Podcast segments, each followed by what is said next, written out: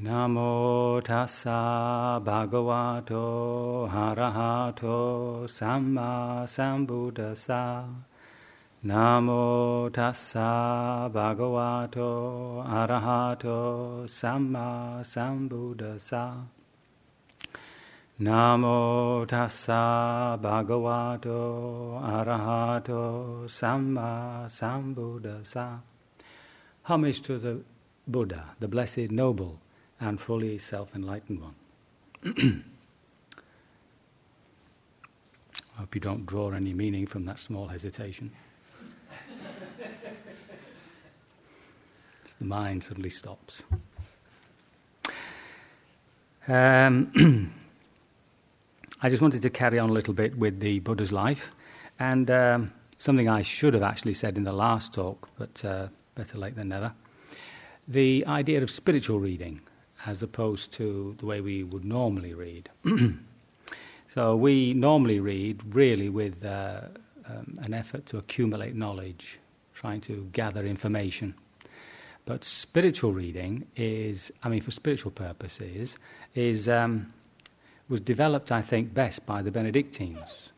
And they, used, they had these three methods called lectio, med- meditatio, and contemplatio. So one reads uh, a book which uh, an inspiring book rather than something like, a, say, a book by Ajahn Chah or something like that, which is written from the heart rather than an academic book, although even academic books can inspire. And uh, you read it as if you're reading poetry or listening to music. So you're reading along, and of course, uh, it's going in, whatever you're saying. And every so often there'll be a paragraph, a sentence, or a phrase which seems to hit, to sort of catch you. And what you do is you keep, you keep repeating that until, as it were, you've absorbed it. Like you might listen to a piece of music over and over again, or read a poem over and over again. You're not thinking about it, you're, you're allowing the heart to grasp it, you might say, sort of an intuitive feel. And then when, that's, when, when you feel you've had enough of that, you just stop still and maybe some thoughts come around it, some ideas, some thoughts. So you can follow them for a little while and develop them, and then you just drop them and you fall into silence. And then you go to the next passage. And uh, what, what you may find is it, it, has a, uh, it has an inspiring effect. It makes you, makes you want to go and sit, as it were.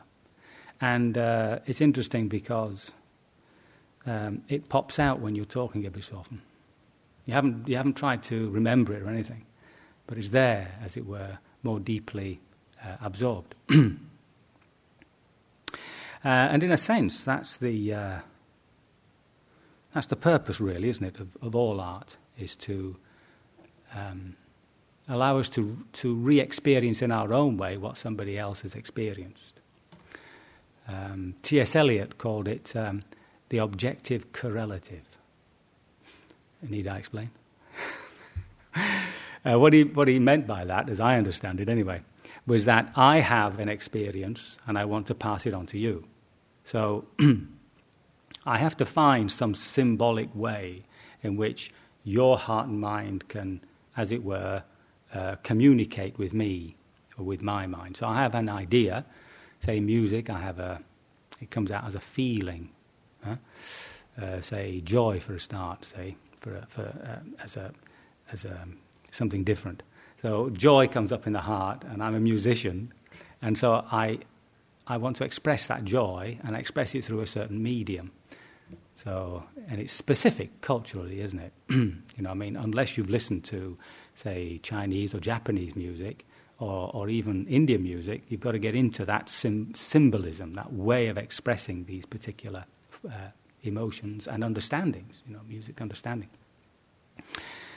And uh, that way, you know, we uh, two people can communicate at uh, a deeper level than just an intellectual level. You know, if I say I'm, I'm depressed, that's one thing. But if I write a piece of music that makes you depressed, then we, have, we have some deeper communication. So, uh, when I'm going through the life of the Buddha here, I'm really just uh, allowing thoughts to arise in that way and just to, uh, just to see what comes up.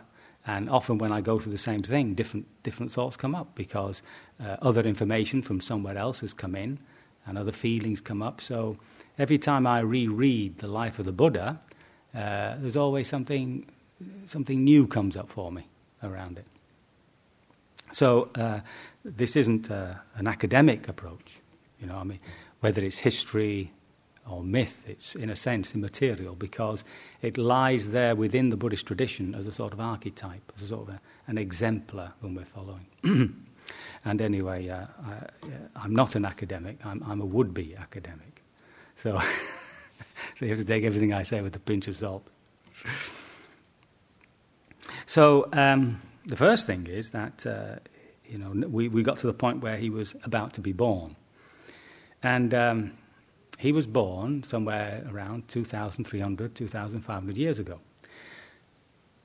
And when you consider that, the length of time, and you consider how many religious leaders have probably appeared, started something, and then their, their offering, their teaching has sort of disappeared.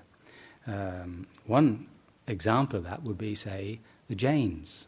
the Jains, uh, if you look at the ancient maps, were I think, just about as numerous at some point, uh, maybe even more numerous than uh, Buddhists in India.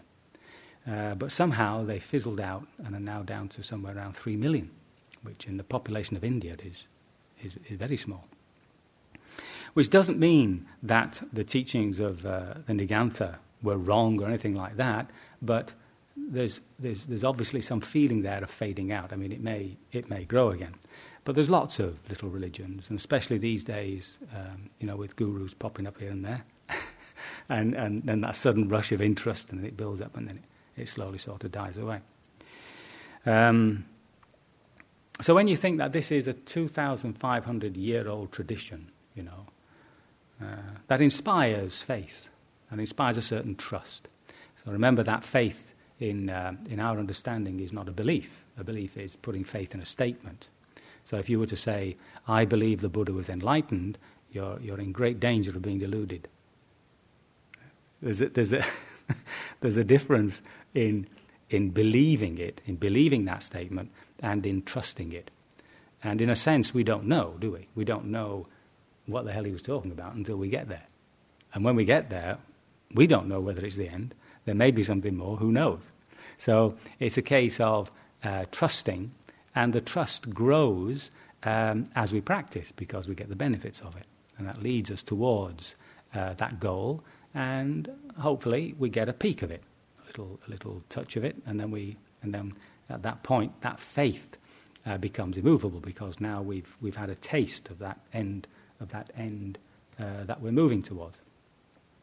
So when we consider that for 2,500 years, millions of people have been practicing in, in, this way and have been considering the life of the Buddha, and it's affected them, and a culture has grown, cultures have grown around it. Um, one, uh, it, it's sort of it's part of our uh, part of the what you might call the bases of our faith, the fact that it's been such a long and deep tradition, and that and that it's spread over cultures. So obviously similar to uh, Christianity and Islam which have been able to go beyond uh, greatly their cultural bounds and, um, and, and move into different cultures, being developed by them in their own way. And so uh, there is that, uh, I think that um, trust comes with something which has such an ancient history. Hmm? So that's something that, um, you see, in, in the sense of this meditation and all that sort of stuff, one thinking of that, it raises that feeling of faith raises that feeling of trust, you see. And you sort of stay with it, you sort of delight in it, you see. So remember that part of our practice is going through all this hell stuff. But the other part is uh, developing what is beautiful in us, you know. Don't, you know, just when something joyful comes up, don't kick it out and say, say oh, you know, where's all, where's all my depressions and anxieties? You know, it's a case of, of when, um, if you're reading, say, in the library or you're listening to a tape, and suddenly you get this lovely uh, piti come up, this, this, this, this joy around the teaching or this interest, you see, and stop the tape, stop the book, you know, and just stay with it, you know, and let, let the heart absorb it. Don't, don't sort of rush through it, as it were. That age, of course, just as an aside, was quite an age for human, uh, for human beings because at the same time there was Moses, there was Lao Tzu in uh, China, Socrates, and it's known in the history books as the axial age. Something happened in human consciousness, something moved, something, something turned.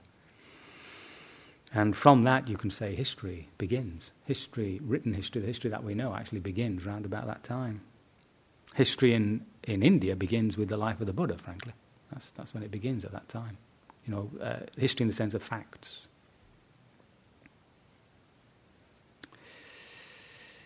So, anyway, he, um, he's uh, born, and um, being a very advanced being, he's, he's chosen, he's chosen his mother and father, and seems to have chosen rather well.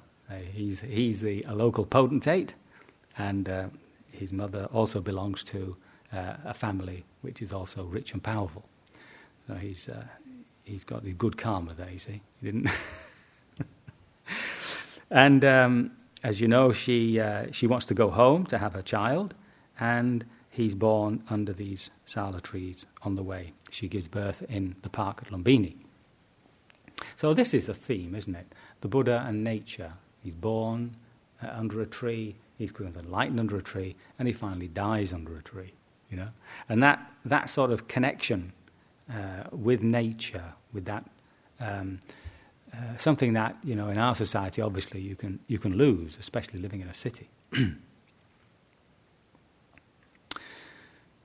I remember I was once out in a, a meditation centre and this little chick had, had fallen on the ground. It was just it had fallen out of a nest. And being a townie, I just looked at it and wondered what to do, you see. And I, am looking at this chick thinking, now, you know, what do I do with this, you see? So I went down to uh, pick it up and put it on the wall just in case the cat would, uh, would take it, you see. And as I bent down to uh, pick it up, uh, it sort of bit at me. And I sort of leapt out of my skin. this little, tiny little bird scaring me to hell. So eventually I, uh, I did finally get it on the wall, and I don't know what happened to the little thing. And I was saying afterwards, I, you know, I was saying probably if I'd have found that in the town, I'd have probably stamped on it and put it in the bin. That's how detached you can become from living beings and nature. So, again, it's a case of uh, just recollecting on those things and uh, what nature means to us. Walking in nature, being close to it, um, uh, hugging a tree occasionally. Uh, you know, how, how close are we to uh, to the ground, to the actual earth that we live on. You know, um, do we ever uh, do we ever sit and consider how we are utterly dependent on what the earth is giving us in terms of the produce of the ground? You know, uh, the air that we breathe, things like that, the water that we drink. You know, where's it? You know, and that that understanding of the body being um, just in this in this constant change of, of uh, it's like a, a double edged fountain with, with stuff coming in at, on one aperture and, uh, and, and, then escaping through all the rest. so, and, and, you get the feeling of the body not being at all uh, static, uh, but this flow, it's actually in a state of flow. It's, it's, it's digesting and giving away and receiving, digesting and giving away. So you get this, this feeling of being a little bit part of that, of that process that we see in nature.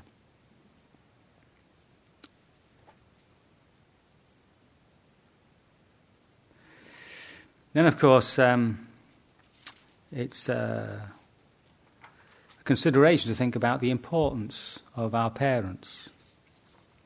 So he's chosen these two people. Well, I doubt if we chose uh, the people whom we uh, ended up being born um, with. And uh, just to recollect, you know, what we owe our parents. That sort of um, usually we uh, we hold on to the to the more sticky uh, bad memories that we have of them. But uh, when you consider what our parents actually did for us, then uh, you come to the conclusion of the Buddha that even if you were to carry your mother and father on your shoulders all your life, you would not have repaid them their gift. Know, even if they kicked you around a lot, you're still here. You made it. and, uh, you know, parents being uh, so much part of our makeup, you know even the little habits we have, uh, just, just the way that we do things, we pick up from our mother and father. Just, just that intimacy that we have, you know, especially with our mothers. And, uh, and then, of course, uh, his mother dies within a week. So one wonders what effect that might have had on a week, a week old baby. Uh, we know that the intimacy is already there, it's already there in the womb. Uh, the child actually knows the mother's voice, feel of the mother, you know.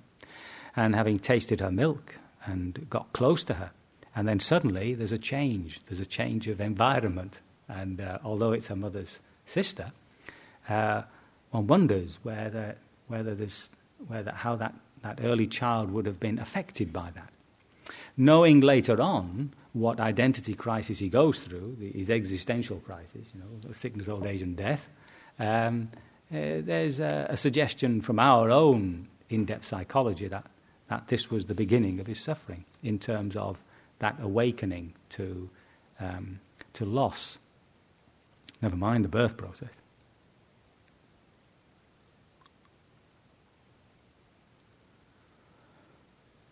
So now he's, um, he's born, and um, the next thing is, of course, is that he is um, recognized by the seer, the Asita. And Asita says he's either going to be a world conquering monarch or he's going to be fully enlightened, a fully self enlightened being.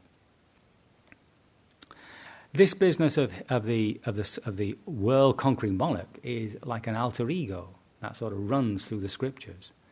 There's, there's, there's always a picture of this monarch who rules the world out of the Dharma, uh, by, by way of the precepts. And it runs almost, you might say, concurrent with, with the idea of the Buddha being the fully self enlightened being. In other words, if he hadn't have become, uh, if he hadn't have chosen that path, this is what he would have done. He would have set his horse loose, this is the way you did it, and followed his horse, and wherever the horse went, he'd have conquered, and eventually the whole world would have been brought under his Dharma rule.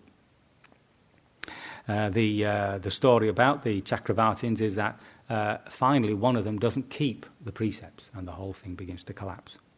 And there's one discourse which is rather interesting from a modern point of view, uh, well, from any point of view, but specifically these days, and that is that poverty is the root of social evil. That's, that's, that's what the particular discourse says. And, uh, uh, and that's something also that we can sort of think about. But this idea of the split within us between the worldly life and the spiritual life, see, that stays with us all the way, doesn't it? That stays with us all the way. And there's a, there's a, uh, not, that, not to say that we're going to become world conquering monarchs, but there's always that, there's always that pull towards the world, you see.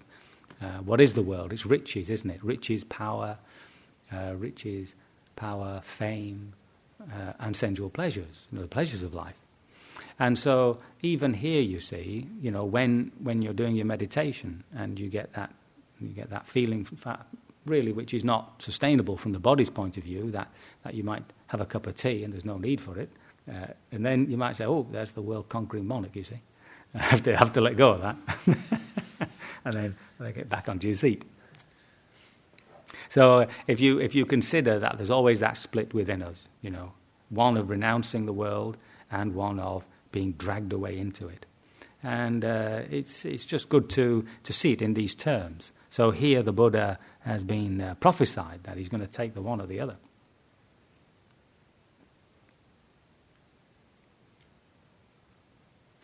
So now he's, um, he's brought up in a very um, um, worldly way. So once his father knows that he could shoot off and become an ascetic, he definitely doesn't want that. He wants him to follow in the family and, uh, and build up the empire. And um, he, uh, you know, he gives him all these. Uh, he surrounds him with, with pleasures. Basically, this is, this is the t- this is the tale. But I would I would have thought that his particular group, the the, uh, the warrior caste, the Kshatriya caste, which were the dominant caste in that part of India, as you move towards what is now Bengal, it would have been the Brahmins. But in his part of India, it was definitely the, the uh, warrior caste, which were the top caste. That's why you'll see him always taking the mickey out of the Brahmins in the in the scripture. He always says, "Well, a true Brahmin does this, you know, and does that. He doesn't do this." So he never talks about the uh, uh, the warrior caste, the true warrior caste, is always the Brahmin. so he's, he gets his knife in occasionally, you know. In, of course, a very compassionate way. I am suggesting. it's, it's, usually, of course, Brahmins that are approaching him when he's talking about Brahmins. So he's there in this um, in, in his palaces, and uh, you know we go through this whole business of an identity crisis. So it's very interesting, really, uh, from a point of view of our the general growth of our psychology. Um, he's married round about the age of 16. This is the myth, which would have been normal in those days. We know in India you, you get married pretty soon. And um, somewhere in his mid 20s, I would have thought, uh, and you, this happens, I think, to a lot of people. Um, the, you know, it's, it's the first sort of crisis in life uh, about leaving go, letting go. Like youth is, youth is passing. There's, some, there's something in, in, within the person which is, which is saying, actually, let's get serious. So it's usually around about 25 onwards that people get married, uh, they get a job, uh, and they, they, they stop being fools. They, they try and, and they think more about what they can get out of society. And, and this carries on, doesn't it, until uh, until you till the midlife crisis when you when you're looking for a bridge to throw yourself off. So it's a case of in that in that that time of the age of 25, I'm not at all surprised that he suddenly begins to waken up to the reality of life itself, having had such a good time for 25 years sex, drugs, and rock and roll. And uh, this crisis has two parts, which is rather interesting. Um, the first part is uh, he's had a, they've had a good old party, and there's a, there's a disgust comes up. And um, this is the story of Gautama Buddha, and it's the Jataka. It's one of the tales, and it's, um, it's uh, creative. And uh, it's got some lovely passages. And here it's describing how he woke up after this night and, uh, and, and this is what he saw, you see.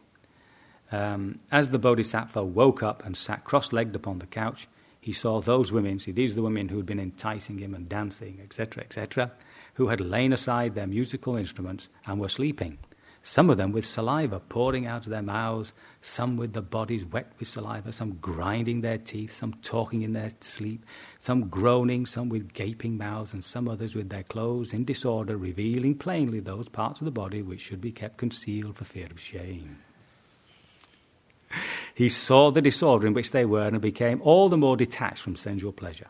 The large terrace of his mansion, magnificently decorated and resembling the abode of Sakka, king of the gods, appeared to him as an existence, seemed to him a house in flames. He made the inspired utterance, Alas, this is beset with obstacles, alas, it is constricted. And his mind was greatly drawn towards renunciation. Now, unfortunately, it, it stresses the business of disgust. Uh, and to me, that's always been not a very good word. They often, they often talk about, they translate this word nibida, nibida, which also uh, you'll see comes up in, in, in one of the uh, Vipassana knowledges, nibbida. And they, for some reason, they always describe it as, as a disgust. Now, to me, the word disgust always has an aversion to it, an aversion. But uh, if one were to enter the life, to, uh, to enter a spiritual life with aversion, then obviously there's, there's some feeling there of pushing away, of not wanting and and that will come back upon upon you because you have to face that disgust. You have to go beyond disgust. Uh, sometimes boredom. Sometimes it's, yes, it's described as boredom, but I think the real word in English is weariness. Weariness. Um, when you've done something often enough which has brought you pleasure, you get weary. You, you might listen to the same piece of music and get a lot, and then, it, then you become weary of it. It's like you've had enough of it. And one of the, the things that you might have experienced is, for instance, playing uh, tiddlywinks with a child. I don't, know, I don't know what you call it in the States, but it's just flicking little uh, things into a pot. And a three year old might come to you and say, Come and play tiddlywinks. So, uh, because, you, because you want to communicate and you enjoy being with the three year old, they're delightful little beings, uh, you play tiddlywinks. And after a good 10, 15 minutes of uh, tiddlywinks, when all the little things are in the pot, Uh, you know, uh, you think it's been a good little game in your way, but the kid's jumping up and down saying more, more, more, you see. And suddenly you're saying, well, you know, I've got to get on, I've got to do this. because another game would definitely make you feel weary. So it's a case of, uh, it's that sort of, uh, if you can get the idea of world weariness, like you've had enough, you know, enough of trying to get rich, enough of getting into the rat race, enough of worrying about this, worrying about that. And it's not, it's not, it's not that you're disgusted with it or angry with it, it's just you've had enough. Um, I had a, a friend of mine who told me that um, you know he was a bit of a jazz sort of follower, and um, he went along to this jazz concert, and uh, like just the way through it, there just came this sense of weariness. There wasn't a disgust. It wasn't. It was just like enough, I've, and that was it. He, he didn't didn't need it again. So um, there's uh, there's there's there's something about uh, staying with a pleasure, you know. Be careful that you don't push pleasure away, you see, out of fear, but actually experience the pleasure fully.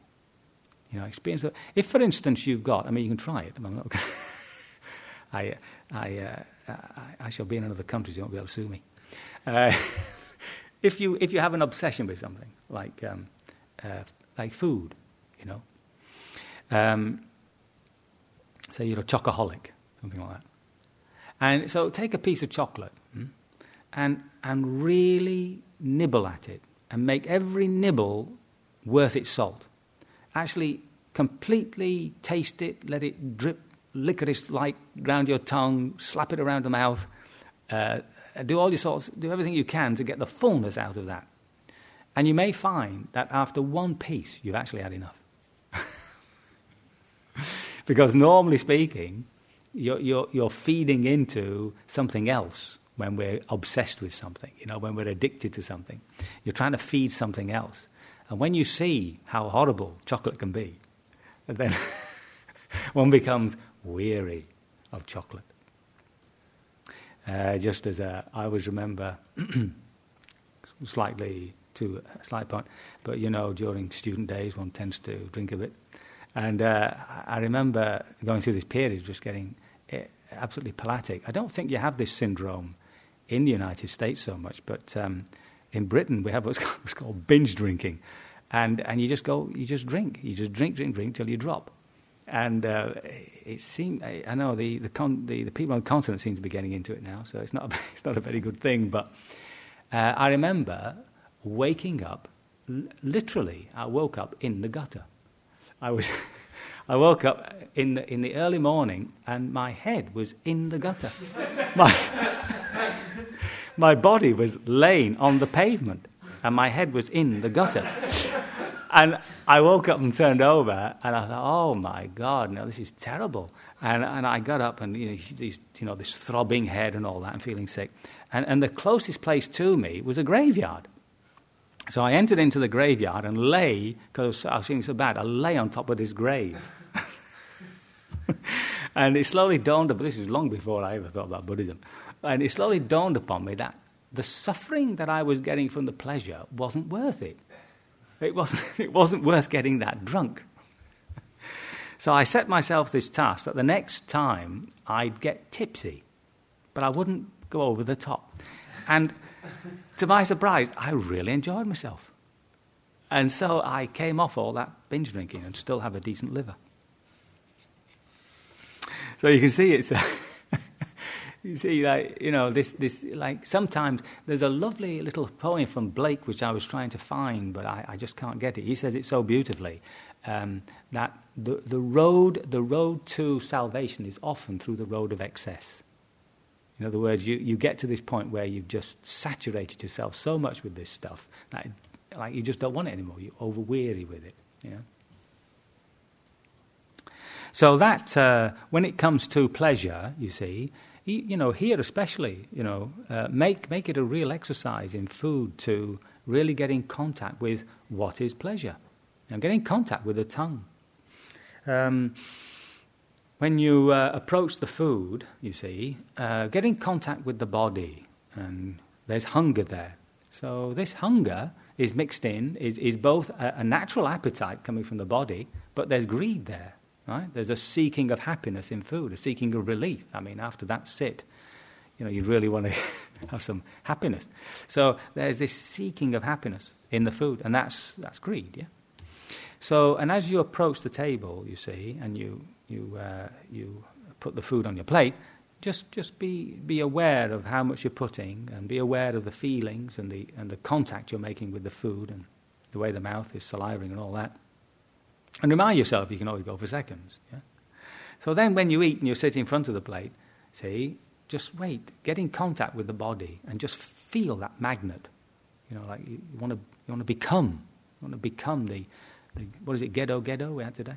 You want to become that that food. And then, uh, you know, mindfully making that intention, you see, and lifting, lifting up, scooping, lifting. And then as that food touches the tongue, you get this amazing explosion of, of, of delight, you see.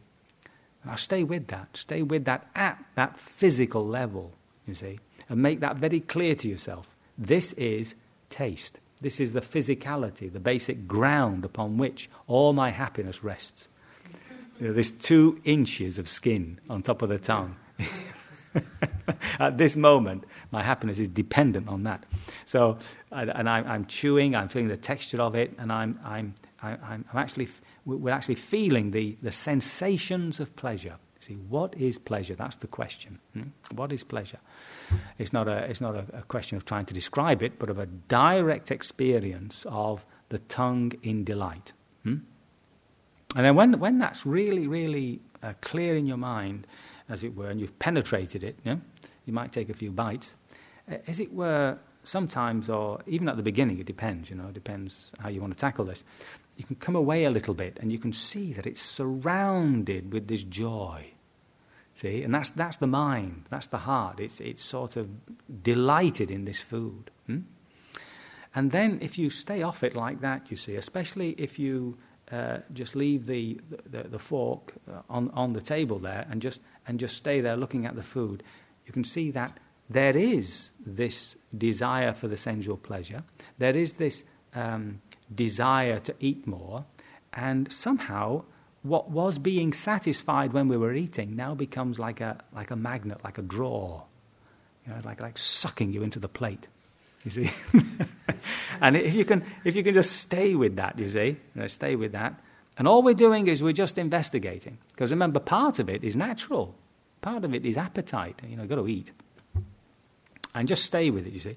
And then as you keep eating, as you keep eating, uh, and, and, investigating these three qualities, right? The, the basic sensual uh, um, stimuli that are coming into the brain and which the mind is working with to produce an idea spaghetti, lettuce. Yeah? I mean, what, what are the sensations it comes up with where it says spaghetti, lettuce? So then, um, uh, and, and, you're aware of the, of the delight, you know, that's, that's to be had. You know, delight in food is, is there's nothing actually, there's nothing unskillful about that. Uh, the heart should respond uh, with delight to things, but there is that something uh, twisting it, something putting a, a kink in it of that consciousness wanting to seek delight, to, um, to somehow identify with it, to grasp it, to attach to it. And you, you might be able to feel it with, as, as a sort of magnet, as a draw. Hmm? You get sucked. And if we keep eating like that, very at some point we get this beginning to get these really clear signals from the body. Enough, you see, enough. Hmm? Now, you can't always trust that because if, if you have some emotion in the body, like you, you feel a bit anxious or something, then it, it's tight and it doesn't take all that much food. But let's say, just generally speaking, you are relaxed, you're in a, a decent mood. So the body begins to give you this, these, these um, signals enough, enough, you see. Now, normally we override that and just go for the cream cake, yeah? But here, because we're strictly doing our meditation, we hang on in there, you see, and we feel the override more, more. See? And, and, yet, and you sort of hang on in there. You, you wait, you wait, you wait, you wait, you wait, you wait, you wait, and wait right to the very end of that. Yeah, right to the very end. Hmm? Now, what we want to make a distinction between is the satisfaction, to use that word, the satisfaction of eating something fulfilling desire, hmm? the satisfaction, which, remember, increases our attachment, increases our desire, and after a little while we want more, more, more. So that's satisfaction. And call it contentment, which is when the mind is not in a state of desire. Okay? And it's to taste those two as two something quite separate experiences and to know that contentment is a, a figure of the Nibbanic mind. Yeah? One, of the, one of the qualities of the unconditioned mind is that there is no desire. So we can, we can experience that by watching right to the end point when the desire just it goes out right at the end, like, like a light on a wick. It just goes and it's out. And then just catch that peace in the mind and that's that contentment. Hmm? When the Buddha is asked, when the Buddha, somebody complains to him, as a deva complains and says, Look, this training is very hard. He says, Well, it is. He says, But people do it and they attain uh, liberation and uh, nibbana. And, and he says, Nibbana, yeah, but so what? and he says, Well, when, when you get um, liberated, you are contented and with it happy. Tutti sukhavahati. You are contented and with it happy. So he's describing to this person his state of mind. He's contented and with it happy. That's the state of his heart. At peace, contented, happy. Hmm? Now we can, we, can, we can begin to taste that in these moments when especially desire has been very strong and we just watch it, feel it just dying away because we're not feeding it. And of course, the added uh, benefit of that is that uh, we get over our obsession with food. Hmm?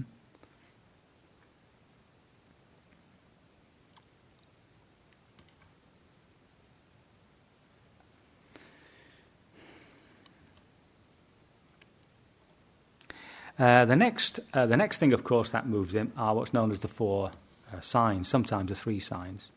So you remember the story, he's out hunting three times, he comes across a very sick person, a very uh, old, bent over person, and a corpse. And in some, in some stories, um, an ascetic sitting under a tree, in which case there's that hope. Maybe there's a way out of this suffering. So here, he's, um, he's entering into what you might call his, uh, what we would call these days, an identity crisis, you know, some sort of uh, existential crisis, a sort of um, feeling of the absurd.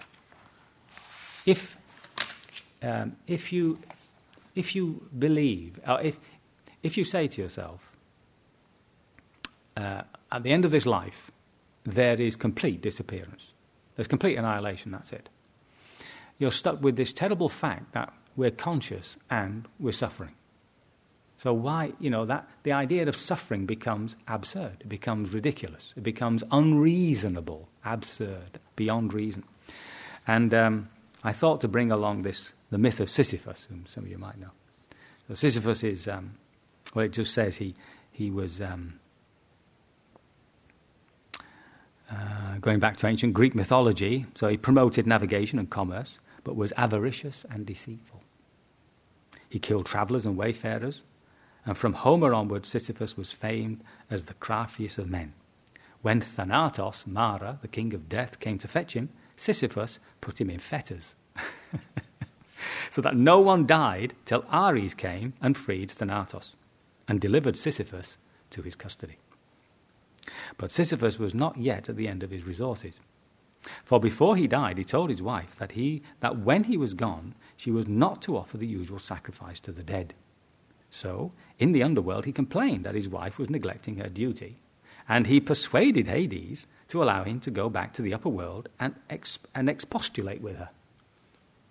But when he got back to Corinth, he positively refused to return until forcibly carried off by Hermes. It's a lovely story. And of course, finally, he has to go to hell. He's in hell, you see, because he's been a bad boy. And his job is to roll a boulder up a hill. And when it gets to the top, it rolls back down. And so he's got to roll it back up. That's his job for eternity for eternity. And uh, Albert Camus, who was one of my favourite, oh, well, he was, yeah, was one of uh, a French existentialist writer, uh, actually wrote a book called Sisyphus, in which this became a motif for the absurdity of life. If, if you really, really believe all there is is annihilation, see, why get up in the morning to roll that boulder up the hill, and go to sleep, and then let it roll down again? And next morning, you're going to roll it back up the hill. And uh, when, when he was absolutely at one with this idea of the, of the absurdity of suffering, which I think the existentialist understood very well. They definitely understood the first noble truth. Uh, he said that the only dignified way to approach this problem was to commit suicide. That was his answer. Luckily, he did not have to follow his own thought too much because he sadly died in a car crash in 1956. so he didn't have to take his logic into action, you might say. So, uh, this idea of um, you know, death, especially death, the whole process of dying, of, of, of illness, of growing old, and then dying, unless there is some uh, understanding, then you have this, you know, you have to really face the whole thing of annihilation. And um, in last week, when I was answering a question about um, afterlife and, uh, and rebirth and all that sort of stuff, um, one, thing I, one thing I like to say is that in terms of the, uh, the Buddhist teaching, the people who don't believe anything's going to happen when they die are, in my estimation, much more closer to becoming liberated than the people who are. For the simple reason that when we believe something is going to go on, it comforts us. The self, uh, the self finds comfort in the fact that, oh, when I die, I shall be born even, you know, I'll be happy if I'm born a rat, as long as I'm born, you see, as long as I keep going, this I. And so there's never facing, there's never facing the collapse of the self, which happens at death. I mean, that's, that's supposed to happen. And uh, even, uh, I think Muhammad said, you have to die before you die. You have to die before you die. And I think even Christ put it in some sort of way. Unless, unless unless you are born again. He put it in a more positive way, that's right. You will not enter into the kingdom of heaven. You will not born again. So there's something about, uh, you know, facing the horror of that point of complete loss of self, which is death, um, which is part of the uh, process of our liberation. And uh, this, uh, he's, he was so shook by this that, uh, of course, he decided to leave home.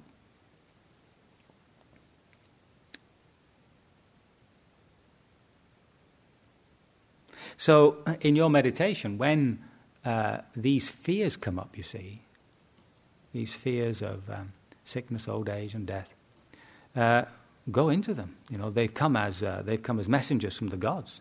They're there to awaken us, and remember that it's all um, it's all delusion. It's all symbolic in the mind. You have to, as it were, remember, always go beneath the thought, beneath the image, to the viscera, to the actual mental state that's driving it. You have to go into that fear, feel, feel it, get, get accustomed to it, get comfortable with fear, hmm? and really, really allow it to express itself, right? Because uh, this fear, remember, is always generated out of that delusion of self. And as, as that fear becomes, a, as we become accustomed to fear, that's Mara. You see, that's the, that's the expression of our fear, uh, expression of our delusion. So as we become accustomed to fear, then of course the sense of self is disappearing. Yeah? The sense of self manifests through these negative states. But as we become accustomed to them, we see them. If you remember Mara, when he attacked the Buddha every so often, uh, you know, Mara had to slink away because the Buddha saw him. You see? Seeing, feeling those emotions, burying ourselves in them, seeing them uh, even going beyond the idea of an emotion, beyond the idea of a feeling, to the constituents. You know, like the feeling of sickness, the feeling of tightness, the nausea, getting right down to the physical level. And in so doing, it's a process of depersonalizing. You are depersonalizing the process. Hmm? And that, of course, uh, eventually relieves us, and hopefully we can stay steady in fear. So once we've lost our fear of fear, uh, what is to frighten us? And I shall quote uh, your own very great president, Roosevelt, who said, uh, what, what have we to fear but fear? I think I've correctly. Uh, so uh, I'd like to bring our little talk to an end there, and I'm going to. Um, uh, in the in one of the times anyway, I want to do an exercise rather than give a talk on um, looking at the body, um, an exercise of looking at our relationship to the body, uh, our feelings of disgust with the body, and all that. These are these are exercises that come out of the Satipatthana discourse, and then to move it uh, just towards the end towards a little new age input of healing. And uh, uh I'll tell you when I'm doing it, so if you if you don't if you're not particularly attracted to that, uh, you can you needn't come um, because somehow we have to find a way of making this uh, deeply meaningful to us in ourselves rather than it just being um, stories, as it were. So, I can only hope that my words have been of some assistance to you, and I can only hope that even by the end of this course you will be fully liberated.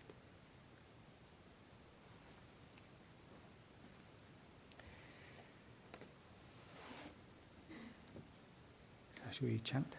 Blessings. Now let's chant the verses of sharing and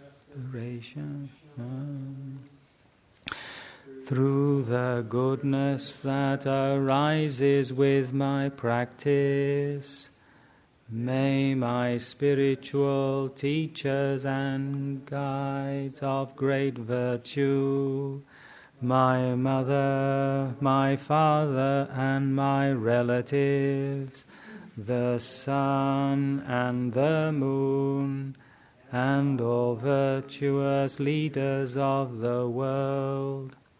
May the highest gods and evil forces, celestial beings, guardian spirits of the earth, and the Lord of death, May those who are friendly, indifferent, or hostile, may all beings receive the blessings of my life.